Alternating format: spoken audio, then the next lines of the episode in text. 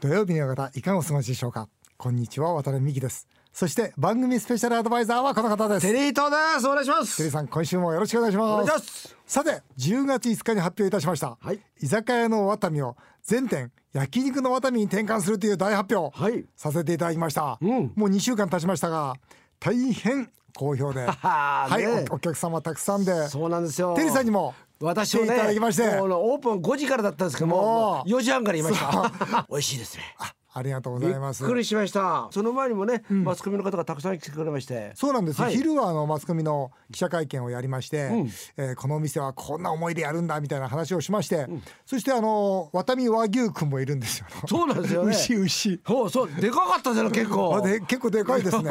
またでかいやつが入るとすごいでかいですね。ちっちゃいやつが入るとちっちゃくちょっとなるんですけど。待ってね。その言い方おかしくないですか？あそれおかしかった。今ダメだ。何ですか今の？それ失敗した。入るとか冗談じゃないですよ。それ失敗した。ん。ワタミ和牛くんなんです。そうですよ。今回ですね、ええ。まあ前回もお話しさせていただいたんですけど、390円のワタミカルビ。すごいね。これねあの前回言い忘れたんですけど、はい。一つの牛からですね、たった1%しか取れない部位を使ってるんですよ、あばらのねちょうどなんて言いますかねすき身みたいなところですね。そうなんだからトロで言いますと。さネギトロのなんかさああいうそうそう。一番美味しいとこですよね実は。そうなんです。はい、それがあの値段でできるってすごいなと思います、うんありがたい。390円でしょ。ありがたいですよね。あとワタミ和牛ね、うん。前回、えーどうして美味しいんだろうっていうのをその生産者まだ捕まえてね、はい。じっくり聞いたんですよ、ええ。そしたら分かったんですよ。何ですか？ワタミ和牛っていうのは何回も子供を産んだ牛なんですねはい。つまり何回も子供を産んだ牛っていうのは通常ですと、もうはい君はお役目ごめんだからっつってミンチにされちゃうんですよ。なるほど。でもう何回も産んだこのメス牛を痩せてるんですよ。すごい痩せてる牛。これを8ヶ月から9ヶ月かけてもう一回太らせて肉牛にするというのが実は和田和牛なんですよ。でこれなんで美味しいかっていうと、母親の時には草を食べてるんです。ずーっと。うん。だから非常にその赤みがですね、コクがあるんですよね。はあ。でなおかつ最後に太らせる時にはその穀物をガンと食べさせるんですよ、そうすると脂身があっさりするんですよ。だつまり通常のねその黒毛和牛っていうのはずっと穀物穀物穀物で一気に太らせる。まあ3年弱で出来上がるんですがこの牛はもう長い間草で体が出来上がってるんですよ。で最後の最後で油で締めるとはいうところであの味ができてるんですよ。でそういうのね、ん。ねそれこそ渡辺さんのことを教わると、余計なんかね行ってみたくなるし食べてみたくなりますよねいや本当に美味しかったな。でテリーと大社長ね、はい。やっぱこう一つ勉強のためで勉強っていうか自分の反省なんだけど、はい。あれね食べやすくしようと思って、ワタミ和牛を全部実は機械スライスではい。薄く出させていただいてテリーさんも薄いやつ召し上がりました僕はね正直言ってうん。すごく食べやすくて、僕は逆にあの薄さがすごく良かったんですよ。逆にあんまり熱くない方がいいかなと思ったんですけどダメなんですかねやっぱお客様からの声聞くと、うん。やっぱ食べやすい以上にそのなんていうのかな、焼いた時にこうくるって回っちゃって、うん。安っぽい感じがする。あららら。やっぱり目で食べるってやっぱあるじゃないですか。それ機械で切ってたってことですよね。そうそう。だからこれを、まあオープンにしてもうすぐにですね、ん。手切りに変えようと熱くなるけども、まあ、量はそんな変えないから、ん。熱くしっかりと歯ごたえのある感じで出そうと。なるほど。いうことで、まあ、日々改善ですね、日々改善、うんまあ、これでなんとか焼肉ワタミはですね、はい。えーこの2年以内に120店舗へということで頑張っていきたいと思っております、えー焼肉のワタミは横浜駅西口と大田区大鳥居現在2つのお店がオープンしております。今後全国のワタミをはじめワタミグループの居酒屋がどんどん焼肉のワタミに変わっていきます。ぜひ皆様の感想をお待ちます。たくさんご応募いただきました。焼肉のワタミのお食事券の当選者発表は番組のエンディングに行います。さて CM の後はミシュランのシェフがサイゼリアでアルバイトをして学んだ話題の本の著者をゲストにお迎えします。ぜひお聞きください。土曜日だけにこの本どうよ。8月に発売されたある本の背表紙にはコロナでも黒字飲食業界の奇跡はなぜ起きたのかそう大きく書かれています。その本のタイトルはなぜ星付きシェフの僕がサイゼリアでバイトするのか。著者は現役のミシュランのシェフ。しかしサイゼリアには学ぶものがあるとなんとアルバイトを決意。そこで今回はその著者村山太一さんをゲストに迎えてこんな企画をお届けします。星付きシェフ村山太一がサイゼリアのバイトで学んだ体験を外食王渡辺美樹がスペシャル解説。本の著者で今回のゲスト村山太一さんのプロフィールを紹介します。1975年新潟県生まれ。北陸学園調理専門学校を卒業後有名料亭での修行などを経てイタリアに渡り名門レストランで8年間修行。帰国後自らの店レストランラッセを目黒にオープン。半年でミシュラン一つ星に輝き9年連続で星を獲得し続けています。しかし売り上げの頭打ちに悩み星付きシェフの身分を隠さずサイゼリア五反田西口店でアルバイトを開始。生産性を重視するサイゼリアから多くのことを学びその経験を本にまとめました。村山シェフは長年渡辺美樹さんの大ファンを公言。外食業界で同じく生産性を重視し続ける渡辺さんにこのアルバイト体験のすごいところをスペシャル解説してもらいます。さらに今外食業界に旋風を巻き起こしている唐揚げの天才テリー伊藤大社長のコメントにも注目です。それでは渡辺さんテリーさんよろしくお願いします。ということでスタジオにはゲストをお迎えしました。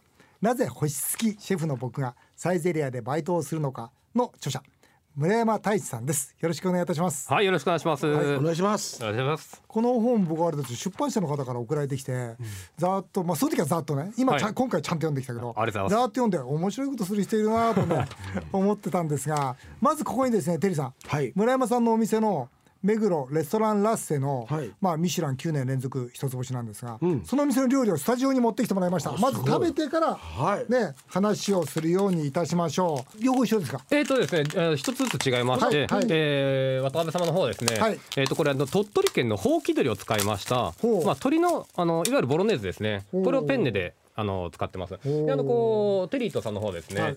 あのーペンネ。これペンネポモドーロになります。これもうシンプルにトマトソースのあのーパスタになります。そうですね。ははいい。い、ただきます。まだ暖かくてね。はい。先ほど作ってきました。あはい。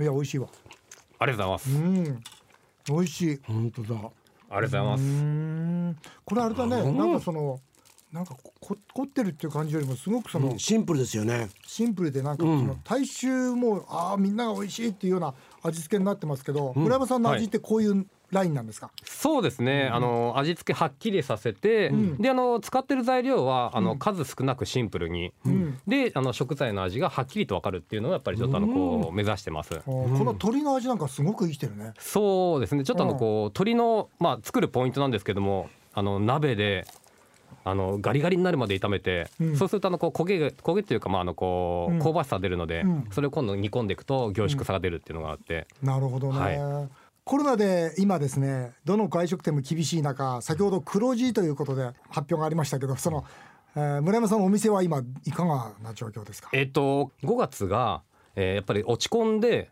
前年比が48%になったんですのではい。なんですけどもまあうち1店舗だけでちっちゃい店なんですけどもあまあ11万円の黒字。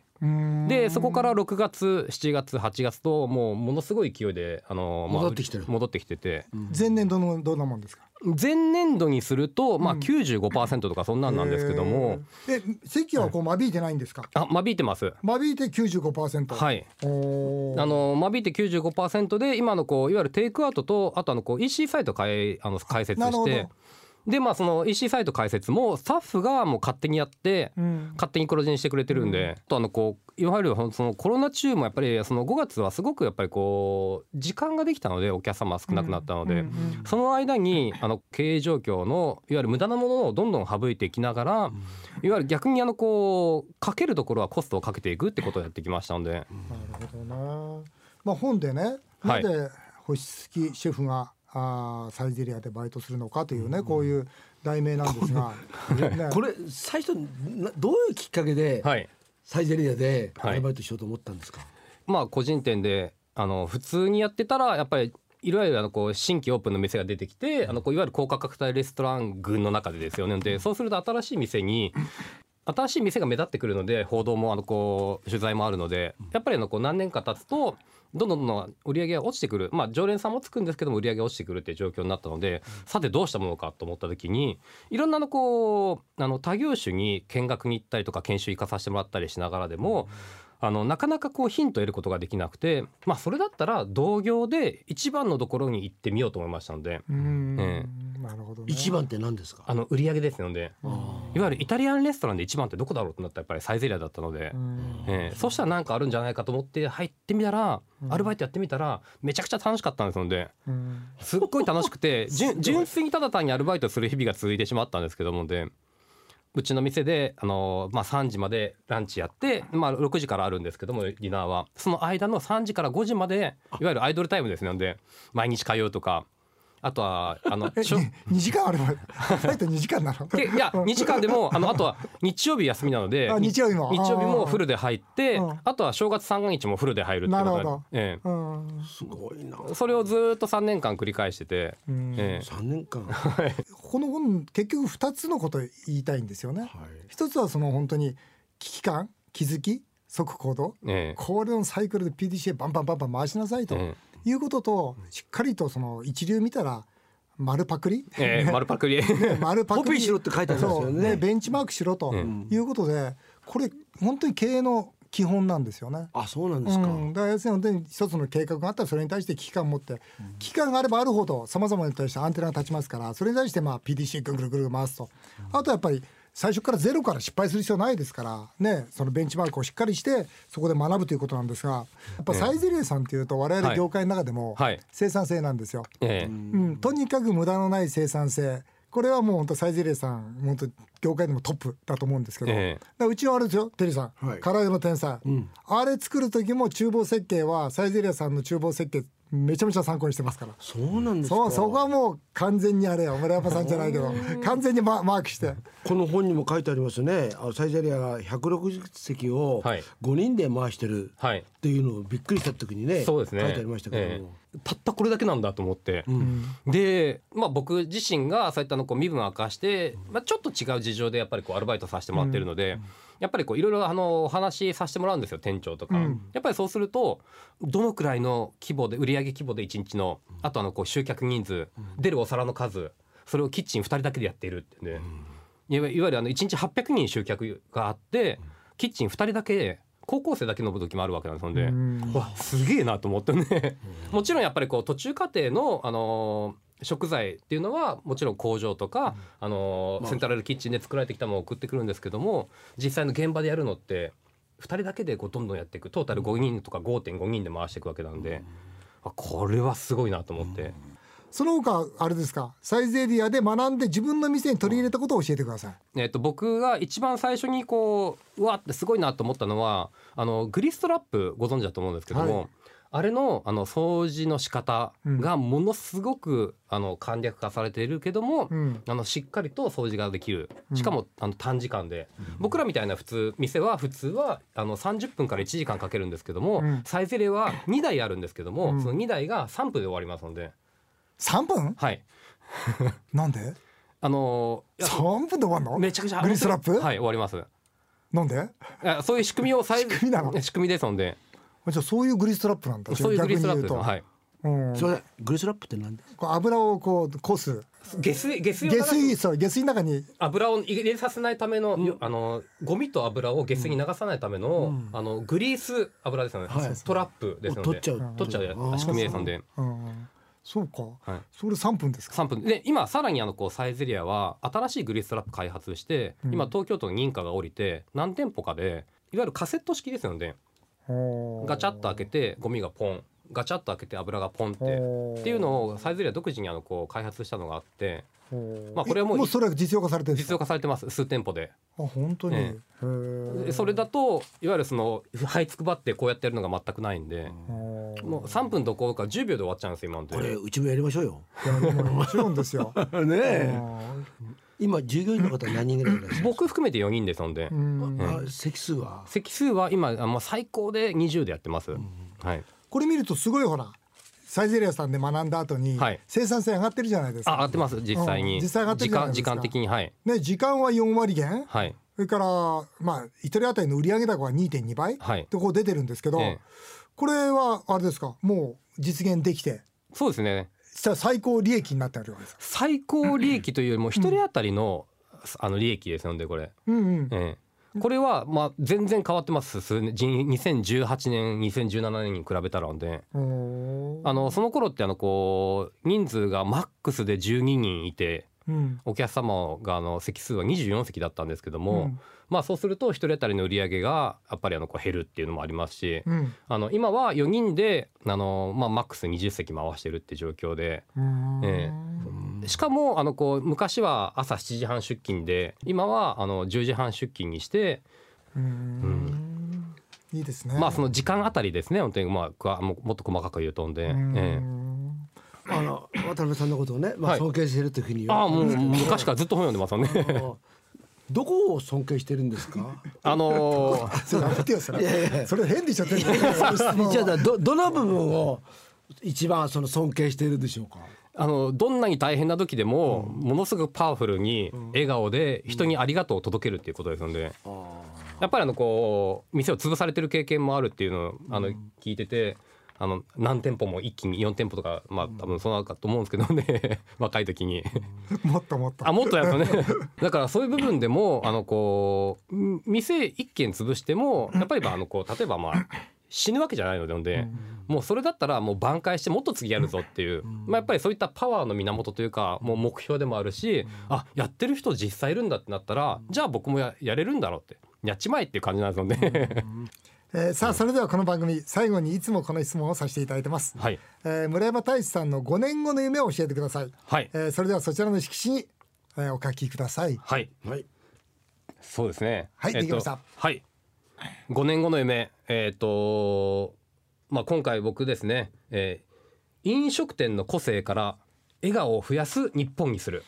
あいいですね。はいうん。すごいね本当に今ねコロナで暗いしね。はい。うん。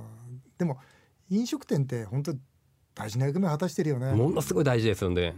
美味しいもの食べるとね人間みんな幸せになるしね。そうなんですので全く知らない人が来てくださって笑顔で帰っていってその全く知らない人とその一瞬でも心の共感があってうん。じ幸せを同じ風に感じられて、うん。でその全く知らない人がその知らない人生なんですけど僕からすると、うん。まあもちろんあのこう楽しくなってあの友達関係になる人もいますけども、うん。あのそういった人たちがあの笑顔になれる、うん。幸せな人生を歩むっていうのがやっぱり飲食店の役目だと思ってるので、ん。え晴らしいな。テルさんいかがですか？いやすごいですよね 暑いしね、うんあのなんかお店行ってみたくなるじゃないですか、んだからあの先ほどもあのちょっと食べさせていただいたんですけども実際に食べてね美味しいここがやはり大きなポインいやトだと思う本当ど真ん中イタリアンだと思います。そうですよねうんいやぜひ行ってみたいと思います。はいよかったと思いますありがとうございます。ということでえー今回のゲストはなぜ星付きシェフの僕がサイゼリヤバイトをするのかという本の著者村山大志さんでした。村山さんありがとうございました。ありがとうございました。さあ続いてはメールを紹介させていただきます。えー足立区のすみれ夫人。ご意見番でおなじみのデヴィ夫人がいい男と悪い男の見分け方を話していました。浮気しても絶対浮気を認めないのはいい男。それはあなたに愛があるからよと、えー悪い男とは二人の未来を語らない男。それはあなたへの愛がない証拠だよと、えー夫人の意見同様ですが。テリーさんどうですか？浮気認めないの？テリーさん浮気認めないじゃん。これ見てないんですけども、僕語ったことないですね。ないないですね。えいつも遊んでる彼女だとみじゃあ今度どっかに遊びに行こうよとかそういう未来語らない。あそれはいいですか？半径5メートル以内の未来は語るけど将来的な未来はいつも笑ってごまかしてますけどあんたいつもごまかしてるでしょって全然語らないんだそうなの語ります僕は語らないよ。でしょ？語らないですよね。僕は絶対語らない。語ったら自信自信ないもん。そうですよね。ない。だそうだと思いますよ。だからそれは愛がない証拠じゃない。愛があるから語んないんですよ。でデヴィ夫人ね、ん。僕はまだお会いしたことないんですけど、うん。あのうちで主催してるそのスクレージャパンって途上国の子どもたちに学校を作ってるじゃないですか、はいうん。それ今308校になって、まあ、今年で328校になるんですけど、はい。そこに申し込みされてうん。1校建てたいって。あすごい。だから今年ねデヴィ夫人の学校が1校建ちますよ、あそうですか。うん、デヴィ夫人ね来てもらいましょうか、あそうです。ねだでもですよ。いいですよ。ねあいい。やっぱりねいろいろねあのもう先日も本出したんですけども、いい本ですよ。やっぱり苦労してるしね。あ本当。根性座ってます。あそう。はい。でもなんか怖いイメージない？あでも大丈夫。や優しい。本当ここに来て怒られないかな。怒られますね。そ それは怒られますね。怒られるそれは完全に怒られますね。嫌なんだよはい。な、八王子市のエリさん小さい会社の社長夫人31歳の方です、うん。渡辺さんの主婦のお悩み相談室私も買いました、65円でした。65円。本当やめてよ65円。とでもまだ値段がついてるからいいじゃないですか。どういうことですかそれ。れその中で主婦からの自慢の奥さんになるために何をしたらいいですか？という相談がありました、ん。渡辺さんのそのアドバイスがとても素敵でした、私も頑張ります、ほらね65円じゃね買えないですよこのアドバイスは。さこういうのさほら。抜け抜けとアドバイスしてる。これちょっとねその時のね、この言葉の中で渡辺さんがね幸せになる処方箋とに言ってるんですよ。はいなんて言ってます？夢や将来のイメージを夫婦で共有する。そうだよね。ね。さっき言ったことと全然違うじゃんね。夢を6つの柱で考える。でそうだね。3つ目語り合う時間をたくさん持とう。これさなんだろうこの本って廃盤にならないのなんか。もうもうなんて絶版っていうか。もう絶版なってても残ってるんですよ。誰にも。何これ？65円でしょ。語り合う時間をたくさん持とうとだけどさじ 自分ではできないけど、いいアドバイスだよね。もうだから全く説得力ないですよね。本当だな語り合ってんですか？語り合ってないですよ。ないでしょ。ないですよ。和牛くんの方が語り合あって本当ですよ。渡辺和牛とは語り合ってますけど。語り合ってますよね。あっという間にお時間になってしまいました、以上メール紹介でした。来週はプロ野球中継のため番組はお休みです。テリードさんまた次回もよろしくお願いします。お願いします日本放送渡辺美希5年後の夢を語ろう。先週の放送で募集しました焼肉のワタミのお食事券5000円分の当選者は足立区すみれ婦人さん市川市美智子さん千葉市雄大さん港区侍サラリーマンさん江戸川区のしげるさん練馬区久保田さん墨田区マーミーさん杉並区ティーコさん川崎市福村さん。川越市上田さん。以上10人の皆さんでした。おめでとうございます。来週の渡辺美希5年後の夢を語ろうはお休みです。お送りしてきました日本放送渡辺美希5年後の夢を語ろう、えー皆さんの感想もメールでお待ちしております。お相手は渡辺美希でした。あなたの夢が叶いますように。